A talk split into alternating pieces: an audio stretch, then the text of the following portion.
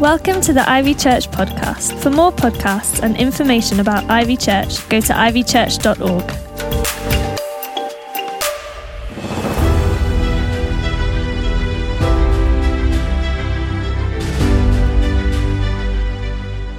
Hello, my name is Tim and I have the fantastic job of being the team leader for Discover at Ivy Church. Now, Discover is all about how you and I can help others come to know the love of Jesus. If you don't know Jesus yet and you want to know him, then at the end of this talk, I will give the opportunity to say yes and begin following him. So, we're in a series called Brave by Faith, exploring the book of Daniel in the Old Testament. Now, Daniel showed what courageous faith looks like time and time again over the course of his life.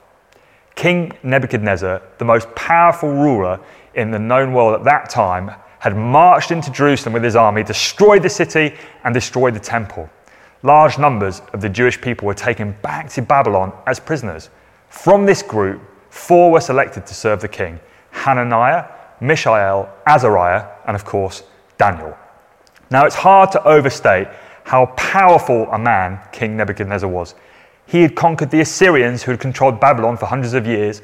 He took control of Israel and later conquered the Egyptian empire as well. No wonder then that after the overthrow of Jerusalem, the Jews called Nebuchadnezzar the destroyer of nations. What an accolade. His life and accomplishments are not only recorded in the Bible, but in other ancient records as well. According to historians, his prayer was that he would have no opponent from horizon to sky. That's what you would call an aggressive foreign policy. The legendary Hanging Gardens of Babylon he built are considered one of the 7 ancient wonders of the world. And according to historians, in his day, maps of the world had Nebuchadnezzar's royal city, Babylon, at their center. Now, imagine you're a Jewish exile living in Babylon. How would you feel? Small and insignificant, with the god of your faith seemingly dwarfed by the unstoppable power of this nation, their gods and their pagan king? With that in mind, the key question that is being asked in the book of Daniel, and that is asked by people of faith from generation to generation, is this: who is really in control? Is it Nebuchadnezzar or is it God? How you answer that question is very important. It will affect how you see everything and how you live your life. If you look at the events that continually unfold around us, the social, political, economic upheaval, what conclusions do you draw? Who do you think is really in control? Maybe you think it's Angela Merkel, Joe Biden, or Vladimir Putin. But then how about the takeover of Afghanistan by the Taliban and the humbling of Western governments? Maybe you conclude it's Jeff Bezos or Bill Gates. Or maybe, for you, the shock in the last year has been that COVID has shown us how little control we really do have. Now, it would be understandable to conclude that if God is real, he isn't in control. At best, God might just end up being a source of personal comfort, or at worst, you might conclude he doesn't exist at all. It's all pointless, just give up now. You were hoping for some encouragement today, right? So, who is really in control? This is the question that is going to be addressed in this chapter of Daniel that we're going to be looking at today. Now, allow me to get a little geeky for a moment while I explain something about the style of Hebrew literature to which the book of Daniel belongs. You see, in Western literature, when you make an argument, you build up to that argument that you make at the end based on the evidence or the ideas that you've presented along the way. In Hebrew literature, the argument comes in the middle with the ideas and themes presented before the main argument and then again afterwards in reverse order. This structure and style of writing is called a chiasm, okay? So the book of Daniel is split into 2 parts. The first part, chapters 2 to 7, is written in this chiastic structure with chapter 4 right at the center. And this is where we're going to arrive at the main message of the whole book. So chapter 4, let's take a look. Let's start in verse 4. So Nebuchadnezzar is writing this, and he says that he was in his palace, contented and prosperous. At this point in life, he has achieved everything he could ever achieve. He's made it. But he then has a dream that makes him very, very afraid, and nothing and no one can help him. This is the dream. He saw a huge tree so tall it touched the sky, visible to the ends of the earth. Its leaves were beautiful, its fruit abundant, and under it all kinds of birds and animals found shelter. Then an angel appears and says, cut the tree down, strip it of all its branches, leave it only the stump. Let him be drenched with the dew of heaven. Let him live among the animals and become like them. But why, you might be wondering? Well, the angel tells us, so that. Everyone say, so that. Here it comes. The key message of the whole book of Daniel, and it's going to come 3 times in this chapter. So that the living may know that the Most High is sovereign over all the kingdoms on earth, and he gives them to anyone who wishes and sets them over the lowliest of people. In other words, this is going to happen so that everyone may know, and he may know, the Lord is in control. Let me say that again. If you remember nothing else, remember this today. The Lord is in control. Now, Nebuchadnezzar asked Daniel to explain this dream to him. Daniel knows it's really about Nebuchadnezzar. It's not a dream, it's more of a nightmare for him. So Daniel tells him, it's all about you. Nebuchadnezzar, you are that tree. You have become great. Your kingdom is extended across the whole earth, but you're about to be cut down. It's about to come to an end for you. You will be driven away from people. You will live with the wild animals and become like them. Until you acknowledge, and here it is a second time, that the Most High is sovereign over all kingdoms on earth and gives them to anyone who wishes. In other words, he's saying, look, Nebuchadnezzar, you may be the most powerful man in the world, but you only have that power because God allows you to have it. The Lord is in control. And then he says, if you acknowledge that heaven rules, i.e. not you, then you will be restored. And this is incredible here. Imagine how brave Daniel is to say this, brave by faith. He says to Nebuchadnezzar, renounce your prideful sins, do what is right, stop your wickedness and be kind to the oppressed. Maybe then your prosperity will continue. Daniel, he speaks truth to power. That takes courage and faith. And what happens? Nothing for a whole year. In verse 29, it says, 12 months later. How would you have felt if you were Daniel? I wonder how he was feeling. Maybe thought that this would be the moment, that everything would finally change and Nebuchadnezzar would finally get it. But nothing happens for a whole year. Maybe he's praying for the king every day. We don't know. But eventually, one day, 12 months later, the king is walking on the roof of his royal palace, master of all he surveys. And then he says to himself, is this not the great Babylon I have built as a royal residence by my mighty power for the glory of my majesty? And yet, even as the words are on his lips, God speaks to him and says, your royal authority has been taken away from you. You will be driven away from people and will live with wild animals. You will eat grass like the ox. 7 times will pass by for you until, and here it is a third and final time, this time from God himself, until you acknowledge that the Most High is sovereign over all the kingdoms of the earth and gives them to anyone he wishes. Immediately, everything that was said is fulfilled. He is driven away from his people, out of his mind. It says his hair grew like feathers of an eagle and nails like the claws of a bird. Disgusting. When he hit rock bottom, and we don't know how long it took, some commentators think it was 7 years, he finally raised his eyes to heaven. His sanity was restored. And Nebuchadnezzar says this, I praise the Most High. I honor and glorified him who lives forever. His dominion is an eternal dominion. His kingdom endures from generation to generation. All the peoples of the earth are regarded as nothing. He does as he pleases with the powers of heaven and the peoples of earth. No one can hold back his hand or say to him, what have you done? Everything he does is right and all his ways are just. And get this, those who walk in pride, he is able to humble. And that is where the chapter ends.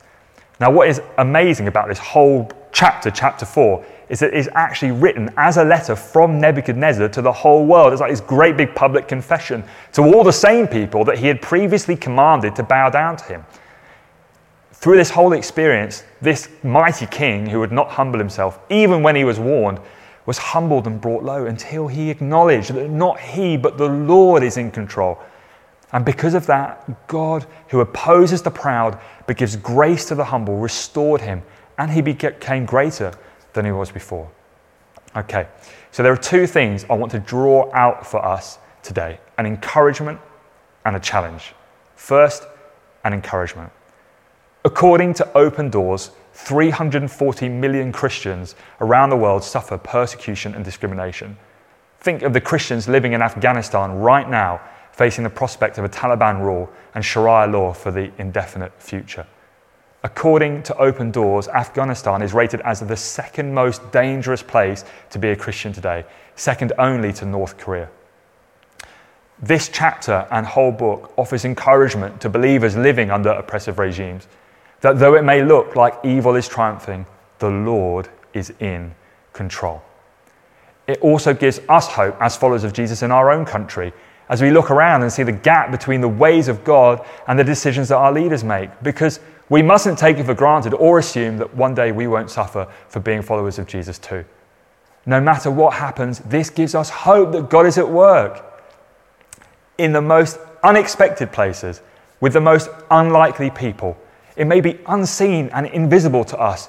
Maybe we have to wait years to see it, or maybe we'll never see it, but God is at work.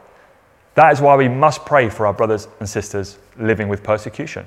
We must pray for their leaders, and we must pray for our leaders too.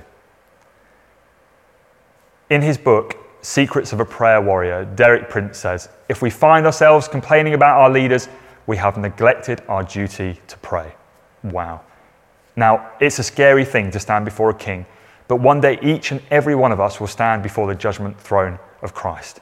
All of us followers and all of our leaders of whatever party or persuasion will have to give an account for their leadership before the throne of God. So we must pray for them. They need a lot of grace. We need to pray and we need to be patient. It's difficult to get a sense of the time that passes when you read the Bible.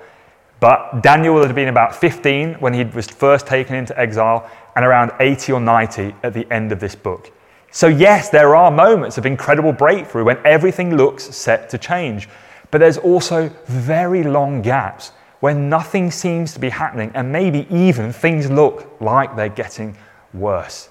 So we keep praying, waiting patiently, quietly trusting while God does his secret hidden work, remembering all the time the Lord is in control. The second thing is this, a challenge. As I was reading this and reflecting on this passage, a thought came to me. I am Nebuchadnezzar. His story is my story. His story is our story. How often do we live thinking that we are in control of our own lives? We live as we please and do as we please, pursuing our own goals and ambitions and congratulating ourselves for achieving them. And yet, God, in his loving kindness, patiently and firmly pursues us like he pursued Nebuchadnezzar, allowing him to be brought low, stripped of everything external that he had created and built for himself, that was the result and the source of his pride, until he would humble himself by turning to God. And this is my story.